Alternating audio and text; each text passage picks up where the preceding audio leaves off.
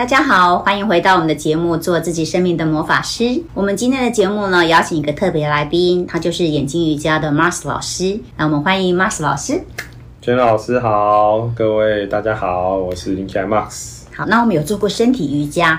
大家应该有的人没有听过眼睛瑜伽吗？哇，眼睛也可以做瑜伽。那我们请 Mars 老师来介绍一下，它是什么样的一个自然疗法？那它的原理运作，还有它对一个人的帮助是什么？啊，简单来讲，就是透过这个智能的训练，好，视觉视力的训练，这个你可以帮助自己往你的内在看得更。深看得更真实，或者看得更清楚一点。那当你的内在你整个状态你都很清楚，觉知变得比较敏锐、比较敏感。眼睛这个这么精微的器官，你就可以比较好去运作它。一当你费力的时候，你就觉得紧绷。那我们过去可能就是因为我们的旧习惯导致比较紧绷。当你放松，你就发现，哎，你的这弹性好像开始出现了。那你弹性出现，你的细节就会多。这个是在物理训练上面，眼睛是最后整个身体能量的一个呈现跟接收，所以。当你从这个窗口下去做一些挖掘啊，或者是去做提升，你会发现你有活脑的作用。好像我们说耳聪目明，它会活脑明眼。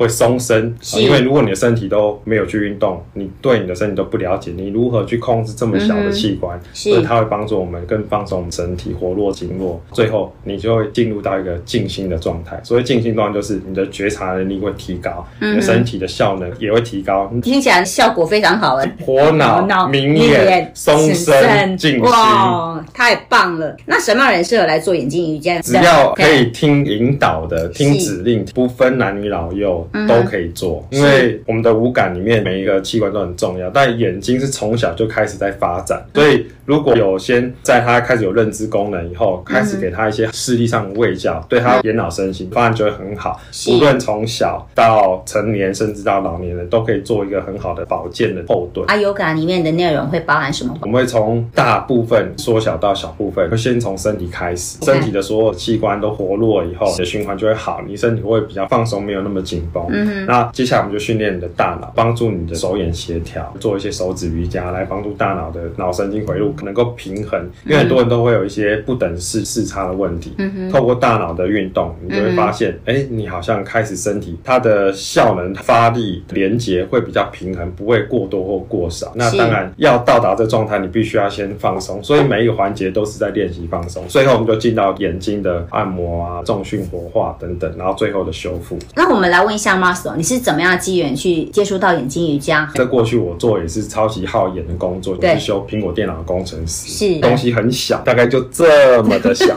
真的真的，而且这个是螺丝头，螺丝头上面还要对应符号，你每天要做十个小时这样。我那时候两百多度，做了大概两年左右，我就飙到四百，最后真的受不了，整个身心状态都非常不好。是，我就看到一本书，这本书就像我的救世主一样，书名叫做《做就有效最强眼球瑜伽》，它的逻辑还有它的系统，它的方法从来都没有看过。是，然后里面就介绍说，这个来自于一百多年前一个眼科医师他发现的一种理论，那时候只有发现理论，然后方法很少。只有三四种，后来传到印度以后，印度他阿育吠陀原本就有眼疗，就把眼疗跟瑜伽跟背姿法把它结合起来。我老师就是在教这个，看完以后哦，信心大增。印度老师嘛，对，印度老师就开始想办法透过这本书的作者，然后再联系到印度，从这样子开始这个机缘。那上完课，你的近视就忽然变零了嘛？哈，半年之后，呃，近视是这样，就是度数零，它不一定是一点零，我们会三四天就裸视测一次我们的那个视力表，测到后面一开始。我是。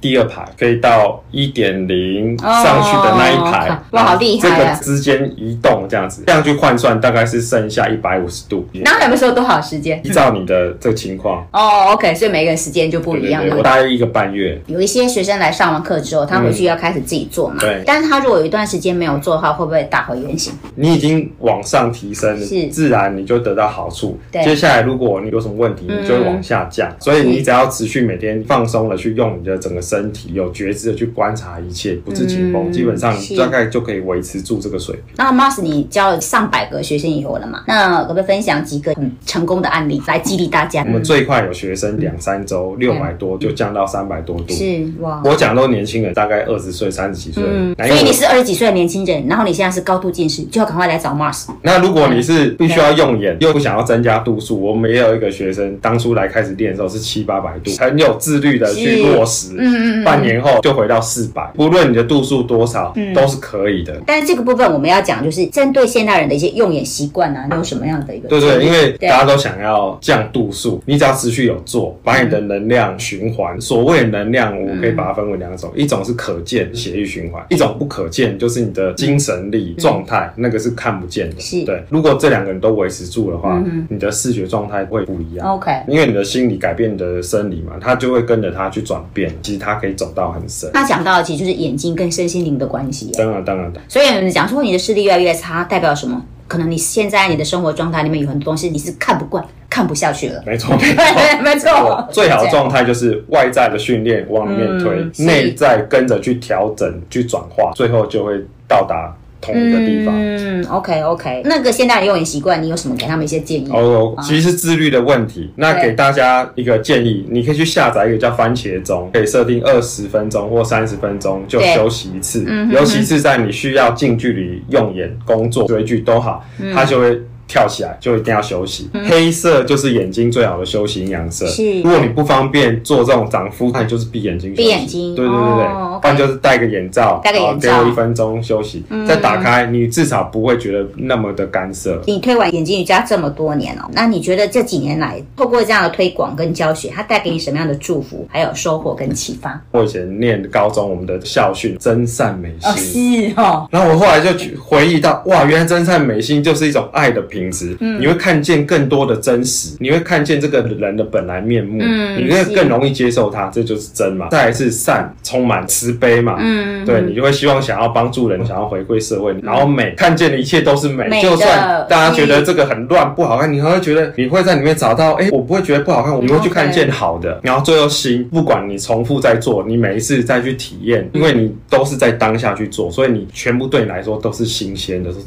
fresh，哇，所以真善美心就。是一个爱的品质，我觉得我自从开始接触爱 yoga，整个人在爱的品质上有所提升。这个状态你就会很有信心嘛。接下来你在人生面对不管所有的课题，设定什么目标，都会是勇往直前。嗯，OK。所以你看他一直在做这样的推广教学过程当中，得到最大祝福其实就是他自己耶。没错，他这几年的转变真的非常大，而且他的能量其实是非常稳定的。然后呢，每次你在跟他互动的时候，你都会觉得得到他很大的滋养。哇，太棒了！访问真的收获非常多。然后我们。大家讲灵魂之窗就是眼睛嘛，一定要好好的保养你的眼睛。那今天呢，Mars 分享这些东西，如果你还想要知道更多的讯息，你就 Google 输入灵魂之窗眼睛瑜伽。嗯，OK，对对对。好，那我们谢谢 Mars 今天，谢谢千老师。OK，好，祝福大家。